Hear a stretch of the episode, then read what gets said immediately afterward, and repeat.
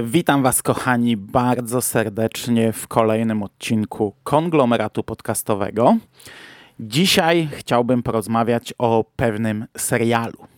Niedawno robiłem dla Was e, kolejny odcinek moich seriali. Na sam koniec miałem jeszcze omówić e, trzecią produkcję, ale że e, czas się rozciągnął, ludzie mi zaczęli przychodzić na mój przystanek, to E, wyciąłem ją z tamtego podcastu. Na koniec mówiłem, że najprawdopodobniej wydzielę ją do osobnej audycji i dzisiaj sprawdzam, czy to miało sens.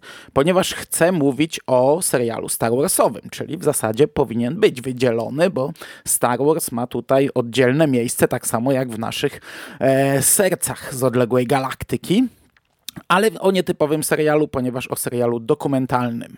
Mówię tutaj o Disney Gallery, Star Wars The Mandalorian. E, po polsku to jest Disney Zakulis, Mandalorianin. E, to jest serial od Disney Plus. 8 odcinków po mniej więcej 30 minut i każdy z tych odcinków przybliża nam jakąś część, jakiś segment tworzenia pierwszego aktorskiego serialu z odległej galaktyki. Ja robiłem pierwsze wrażenia z tego serialu w krótkiej piłce. Chyba ostatniej krótkiej piłce, jaką nagraliśmy. Mówiłem wtedy o pierwszym odcinku, mówiłem co to jest i jak ja się zapatruję na ten serial. Wtedy byliśmy chyba w ogóle dopiero po pierwszym odcinku. E, dla mnie to jest bardzo ok. Wtedy porównywałem to do dodatków DVD. E, w przypadku, wiecie, mm, e, produkcji, które były wydawane na nośnikach, no to e, ta, takim najważniejszym punktem tych nośników były dodatki. Były jakieś filmy dokumentalne, bardzo często właśnie robione na takiej zasadzie, tylko zazwyczaj krótsze, podzielone na jakieś segmenty, na jakieś rozdziały to była chyba decydująca część mm, danego nośnika, która sprawiała, że ludzie mm, kupowali daną rzecz. No teraz, gdy mamy seriale produkowane przez platformy, one bardzo często nie trafiają na nośniki, no bo to jest dla, dla platformy jest to e, strata. No, no, gdy mają serial na wyłączność, no to e, przyciągają potencjalnych kupców do siebie, gdy wydadzą to na nośniku, no to już ich nie przyciągają, ponieważ można sobie to kupić w sklepie. I yy, patrząc na to w ten sposób, dla mnie to jest świetna rzecz. Wydawanie czegoś takiego, właśnie yy, odpowiednika dodatków z DVD czy Blu-raya. A umówmy się, to jest najprawdopodobniej zrobione niskim kosztem, no bo co? Yy, format tego jest taki, że mm, mamy czarne studio, okrągły stół, przy którym siedzą ludzie.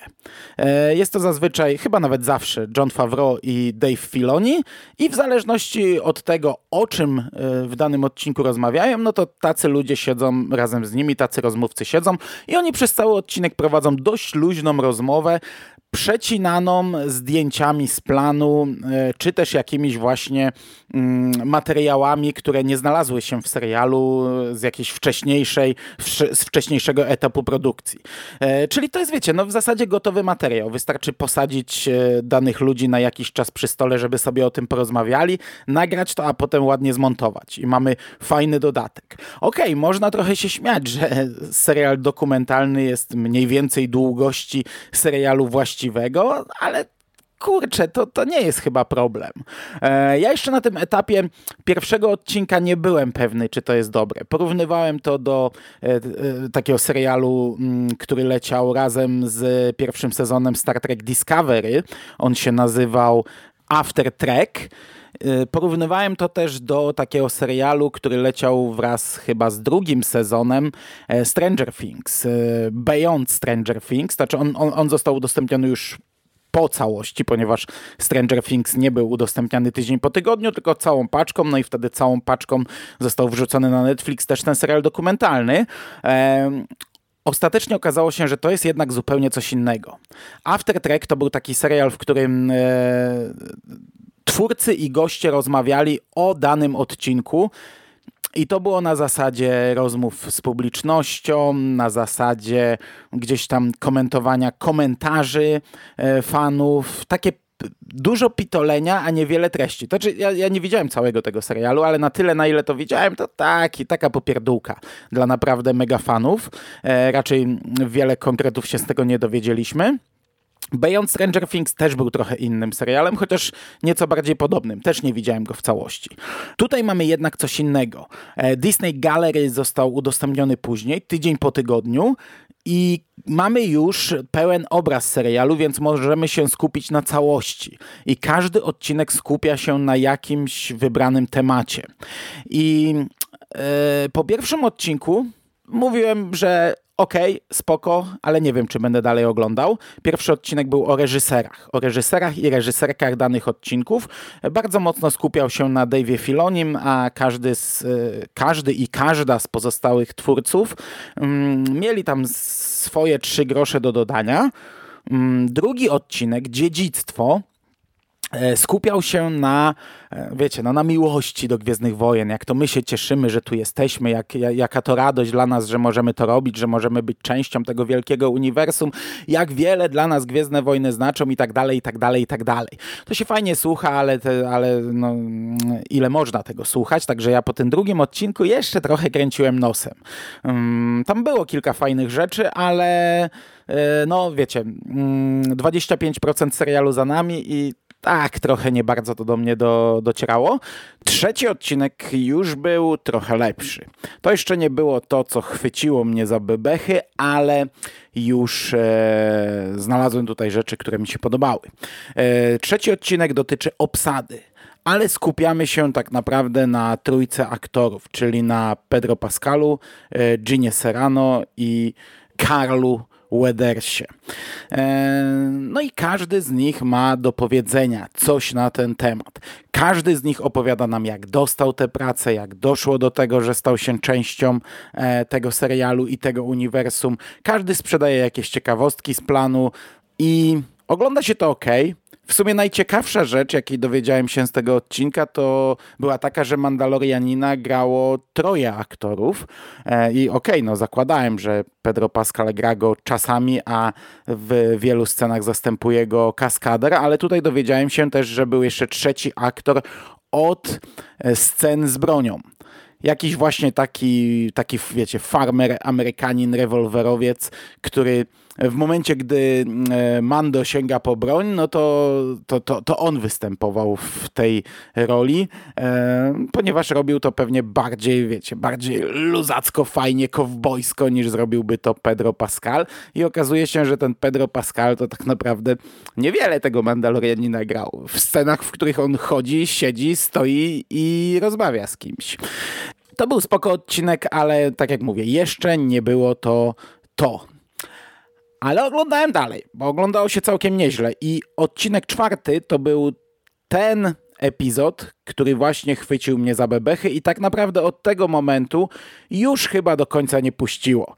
Przez y, kolejne cztery odcinki skupiamy się dość mocno na procesie tworzenia serialu i ja wam powiem, że to są super rzeczy. Po pierwsze, ja bardzo często tym się słabo interesuję. Mm, nie śledzę takich rzeczy. Ja czekam na serial, czekam na film, cieszę się historią, ale bardzo mało wiem o procesie tworzenia danego filmu i nie mówię tutaj tylko o nowościach, które bardzo często gdzieś tam biorę na radar w ostatniej chwili, ale mówię też o filmach starych, z którymi spędziłem życie, nawet o Gwiezdnych Wojnach. O Gwiezdnych Wojnach, o samym procesie e, powstawania filmu przeczytałem trochę książek, obejrzałem trochę dokumentów, ale uważam, że moja wiedza jest i tak e, mierna, jest i tak e, bardzo mała, ponieważ zawsze bawiła mnie sama historia. Wolałem sięgnąć po książkę z rozszerzonego uniwersum niż po książkę, z której dowiedziałbym się czegoś o e, samym procesie powstawania tych filmów. Dlatego w, tutaj, w tym przypadku, w przypadku Mandalorianina, to były dla mnie same nowości. Bardzo możliwe, że dla kogoś innego to nie były nowości i te odcinki nie będą świetne, nie? No ale dla mnie były świetne. Ja się tutaj dowiedziałem tylu rzeczy, że kurczę, od czwartego odcinka naprawdę wielokrotnie siedziałem z rozdziawioną gębą i, no, i, no i chłonąłem to, co do mnie mówili. Więc, więc w moim przypadku ten serial od tego momentu jak najbardziej e, nabrał sensu. Czwarty odcinek to jest e, technika. I to jest naprawdę świetny odcinek. Dowiadujemy się, przynajmniej ja się dowiedziałem, bo, bo, bo wiem, że pewnie większość z Was o tym wiedziała, w jaki sposób kręcono wszystkie plenery w mm, serialu. Dowiadujemy się o o tym, e, że została tutaj wykorzystana kapsuła o średnicy 23 metrów i było to no, w pewnym sensie nowatorskie rozwiązanie. Takie rzeczy już stosowano, ale nie tak rozwinięte, nie na taką skalę. Tutaj nie mamy green screena, tutaj mm, aktorzy grają na tle tego, co widzimy w serialu, to tło jest generowane na bieżąco i zmienia się wraz z ruchem kamery. Także, e, także tak, tak naprawdę znajdując się w tej kopule, znajdujemy się na jakiejś pustynnej planecie i tak dalej. To wyglądało naprawdę fantastycznie. Tutaj mamy mnóstwo scen z momentu kręcenia e, danych e, scen z serialu i to wygląda świetnie. I okej, okay, to tło się zmienia, tak jak kamera podąża, ta, ta, tak, tak miejsce, w którym jest, jest kręcone często się zmienia, ale całość, gdy jest wypełniona, to naprawdę wygląda świetnie.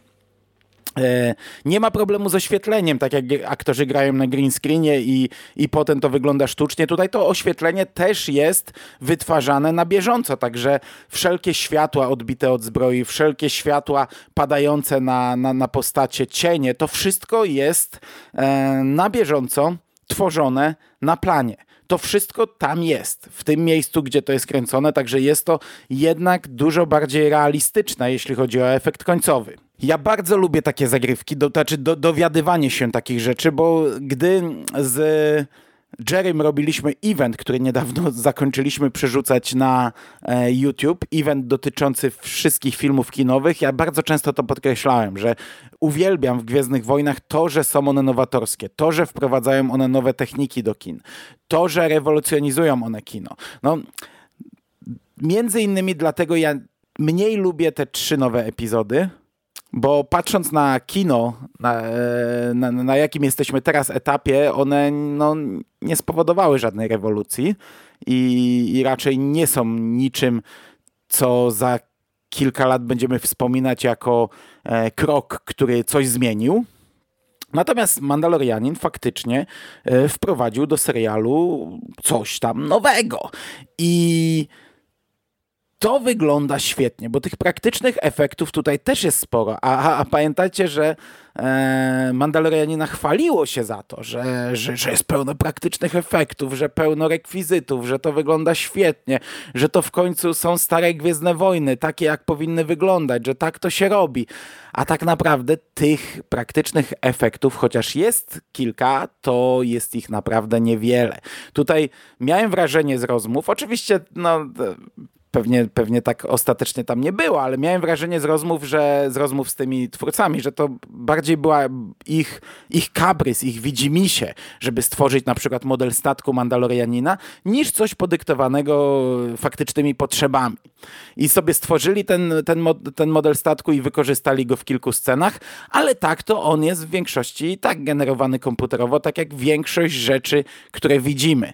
E, bardzo często jest tak, że mamy sam przód statku, który jest zrobiony w skali 1 do 1, także bohaterowie mogą koło niego stać, oprzeć się o niego, okrążyć gdzieś tam sam, sam czub statku, a cała reszta jest wyświetlana na, na tej kopule, na tej okrągłej ścianie z, e, z ekranami. I, to jest kompletnie niewidoczne. Tutaj mamy jako przykład podany odcinek, e, przepraszam, nie pamiętam, który to był odcinek, ten, gdzie Mando leciał, żeby odbić więźnia Twileka.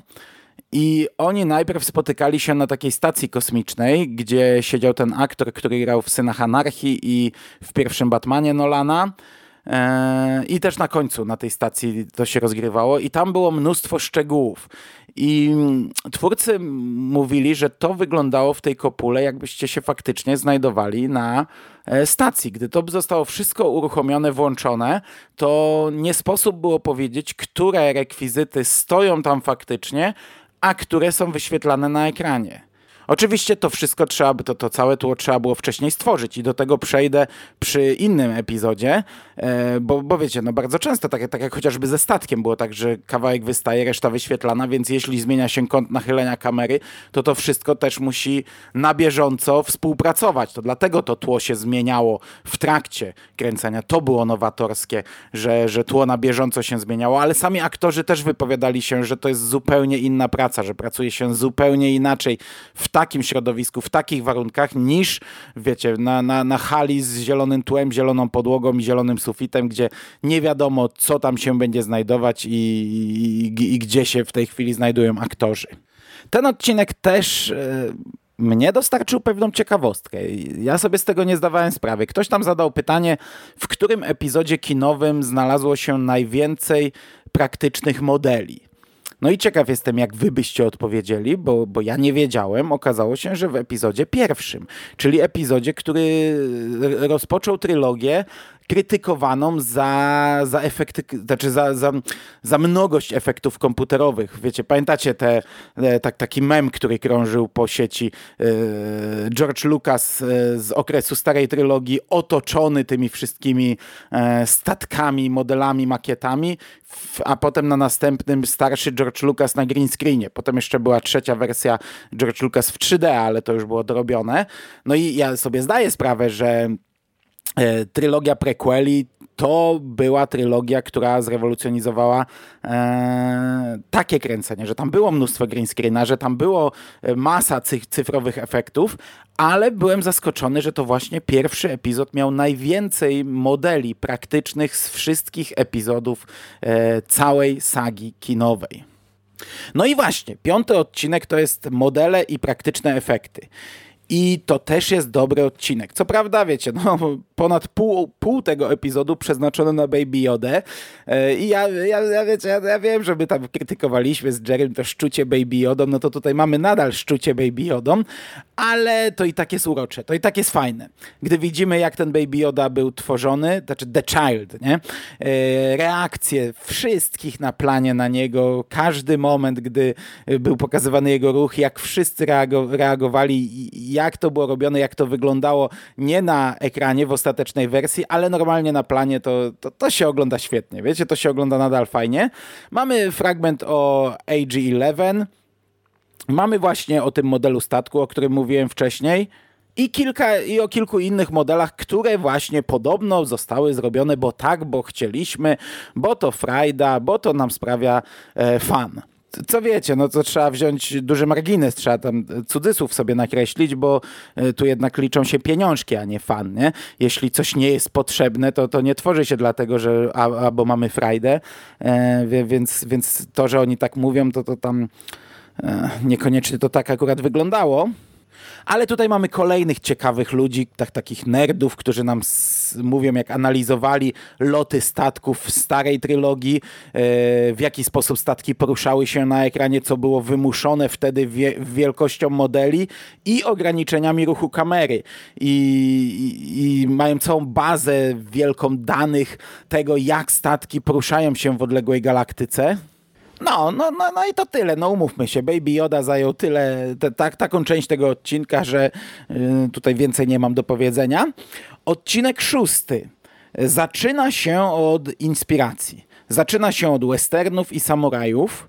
I w pierwszej chwili, no, myślałem, że w tym kierunku pójdziemy, ale potem mamy pokazane storyboardy i prewizualizacje, kino wirtualne, które miało być gigantycznym usprawnieniem procesu produkcji i niemalże całkowitym wyeliminowaniem powtórek, dokrętek to jest coś e, bardzo ciekawego. Ja no tutaj też przyznaję się do swojej ignorancji. Nie słyszałem, e, nie wiedziałem, że taki proces wykorzystuje się gdzieś. Jeśli Mandalorianin jest jakimś prekursorem, no to dowiedziałem się tego teraz. Jeśli to jest wykorzystywane na większą skalę, to nie, nie, nie zdawałem sobie z tego sprawy.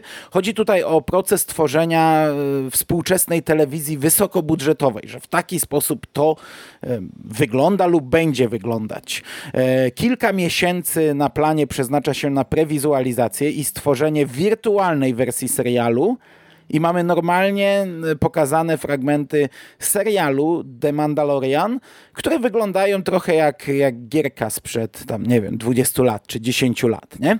E, taka koślawa, ułomna animacja. Trochę jak lepsza wersja mm, tych e, niedokończonych epizodów The Clone Wars, które kiedyś wyciekły do internetu, chociaż czasami to wygląda całkiem naprawdę nieźle, ale kilka z tych scen to, to takie było, ale to nie o to chodzi, nie? To nie ma pięknie wyglądać. To ma być stworzona wirtualna wersja serialu, a potem, po tych kilku miesiącach tworzenia tego przed komputerem, ostateczny proces tworzenia serialu z aktorami zajmuje kilka dni. Kręci się na potęgę, masowo, kolejne sceny każdego dnia. W zasadzie nie robi się powtórek. Efekty już są gotowe, no bo przy pracy z kopułą one muszą być gotowe wcześniej, więc całość, e, cała otoczka serialu jest już stworzona ale już się nie testuje, już się nie robi prób. E, wiadomo, gdzie i jak każdy ma stanąć, wiadomo, gdzie mają stanąć aktorzy, wiadomo, jak mają się ruszać kaskaderzy, wiadomo, jak ma być ustawiona kamera, gdzie, pod jakim kątem, jak to ma być kręcone, bo to wszystko już zostało zrobione w wirtualnej prewizualizacji. Czy jest to plus, czy minus? No ciężko mi powiedzieć, no bo wiecie, co, co, coś takiego wyklucza całkowicie jakąkolwiek improwizację na planie, nie? Po prostu odtwarza się wszystko to, co zostało zrobione już wcześniej w wersji komputerowej. No nie wiem, czy to nie wyjaławia w jakiś sposób e, opowieści, ale na pewno usprawnia bardzo mocno e, proces tworzenia, na pewno ogranicza budżet, Podejrzewam, bo jeśli nie ma dokrętek, a przecież dokrętki to się bardzo często robiło gdzieś tam po czasie, nie, nie wiem jak w przypadku telewizji, no w kinie tak. Gdy jesteśmy już w montażowni, to e, bardzo często e, robi się dokrętki, na co, na co duża część fandomu Gwiezdnych Wojen pluje od lat, e, nie zdając sobie sprawy, że jest to rzecz i całkowicie mm, no, normalna i naturalna. No i tutaj mamy też coś takiego, że wiecie, gdy nakręcona zostaje scena, na przykład walki yy, z kaskaderami, no to można ją od razu obejrzeć. Od razu zobaczyć w wersji finalnej.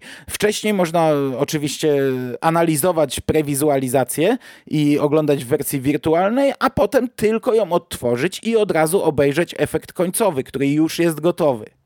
Odcinek siódmy to jest też świetny odcinek. On odróżnia się dość mocno od poprzednich, bo to jest odcinek o muzyce. Muzyka, jaka była w serialu, każdy wie, e, wielu bardzo chwaliło. Chyba nie było jakichś szalenie negatywnych opinii. I to jest też ciekawy odcinek. Tak jak wcześniej mamy e, dużo tych rozmówców, bo to są zazwyczaj jakieś grupy ludzi, tak tutaj mamy jednego pana, e, który jest bardzo ciekawym gościem. Jest naprawdę e, bardzo fajnie ogląda się faceta, który jest tak jakby poza tym, poza tą całą bańką, który nie mówi o tym, jak ważne jest dla niego Star Wars.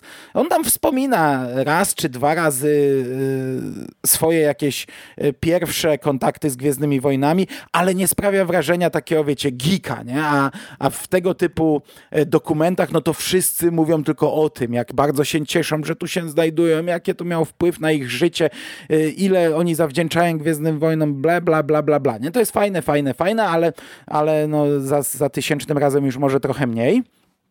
I tutaj mamy takiego ekscentrycznego gościa, taki chudzielec w długich włosach, raczej małomówny i, i to się fajnie ogląda. Paradoksalnie jest on y, najbardziej taki normalny, powiedzmy, w tym tłumie, ale y, to są naprawdę ciekawe rozmowy. Gdy widzimy, w jaki sposób on tworzy, poznajemy te instrumenty, eksperymenty, y, proces y, tworzenia Widzimy też fragmenty już ostatecznie z nagrań orkiestry, ale e, chyba najciekawsze były te, jak on siedzi i testuje różne, różne e, dziwaczne mm, instrumenty gdzieś tam w swoim domu, w swoim studio i tworzy e, te motywy. To, to się bardzo fajnie oglądało potem, gdy on o tym opowiada, no a potem, gdy mamy sceny z nagrań orkiestry, no to to już jest takie z pompą, nie? Takie wiecie, wow, nie? Takie jebut. I to też się fajnie ogląda i, i ogólnie to jest naprawdę E, bardzo dobry odcinek. Natomiast ósmy odcinek, ostatni już, on jest trochę dłuższy. E, on jest o powiązaniach.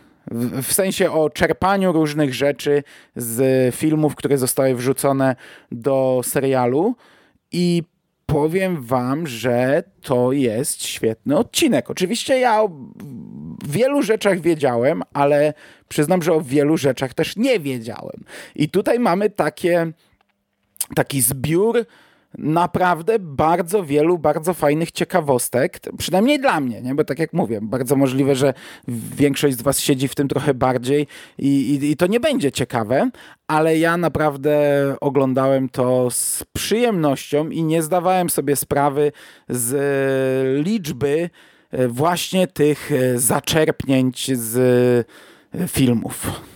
I to, jak niektóre są zrobione e, ciekawie i wcale nie rzucone gdzieś tam widzowi w twarz, rzucone na pierwszy plan.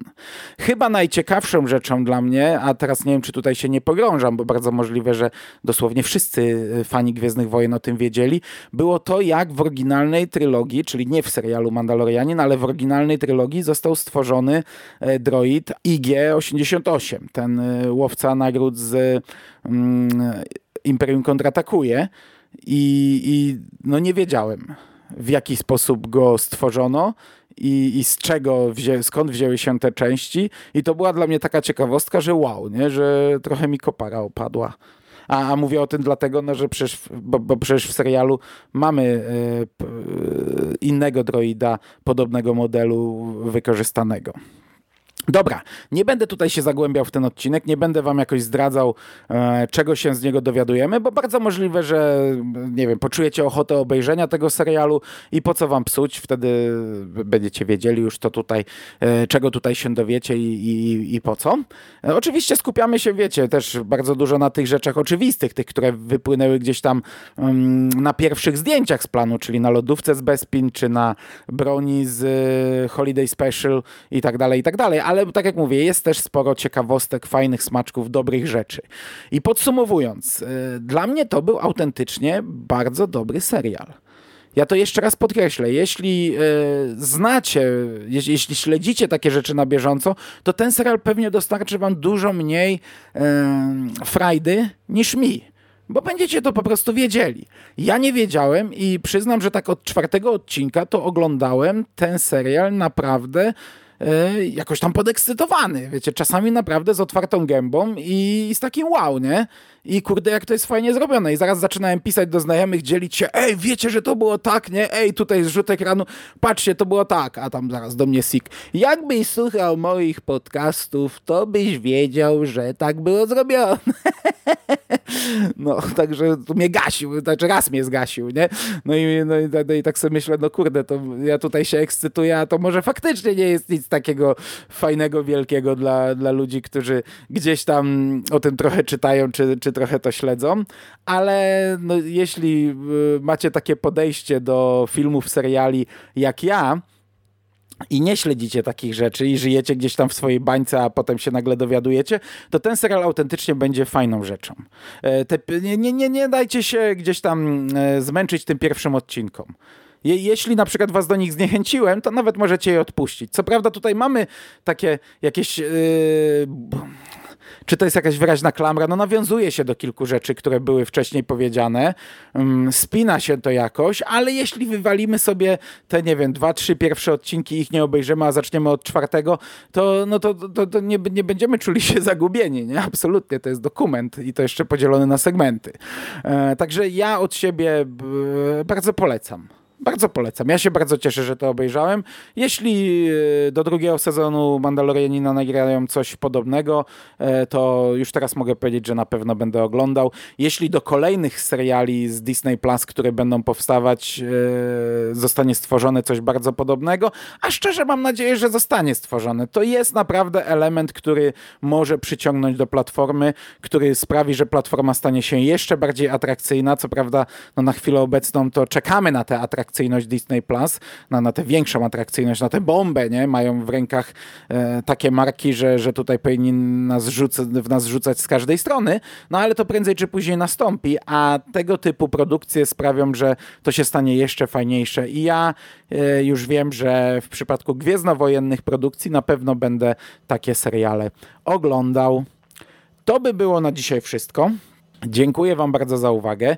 Ja wiem, że został mi jeszcze jeden odcinek moich seriali. Mówiłem, że to ojojo, ja to w czerwcu skończę, a w lipcu to już w ogóle na samym początku, ale powiem Wam, że od końcówki czerwca mam tak potężny zastój serialowy. Ja nie wiem, co się stało. Nie wiem, czy to Dark mnie tak nie zniszczył, bo wtedy odpuściłem wszystkie seriale, oglądałem po jednym odcinku dziennie Dark i, i, i się pociłem i męczyłem. Znaczy nie męczyłem, bo to była fantastyczna zabawa, ale o, tak, tak ostatnio wymyśliłem, że od tego momentu mam jakiś zastój serialowy i to taki naprawdę bardzo mocny, ale ja te moje seriale skończę i przejdziemy do letnich produkcji już niedługo. Także trzymajcie się o serialach, powinno być niedługo trochę więcej niż w ostatnich tygodniach. Do usłyszenia w przyszłości. Cześć!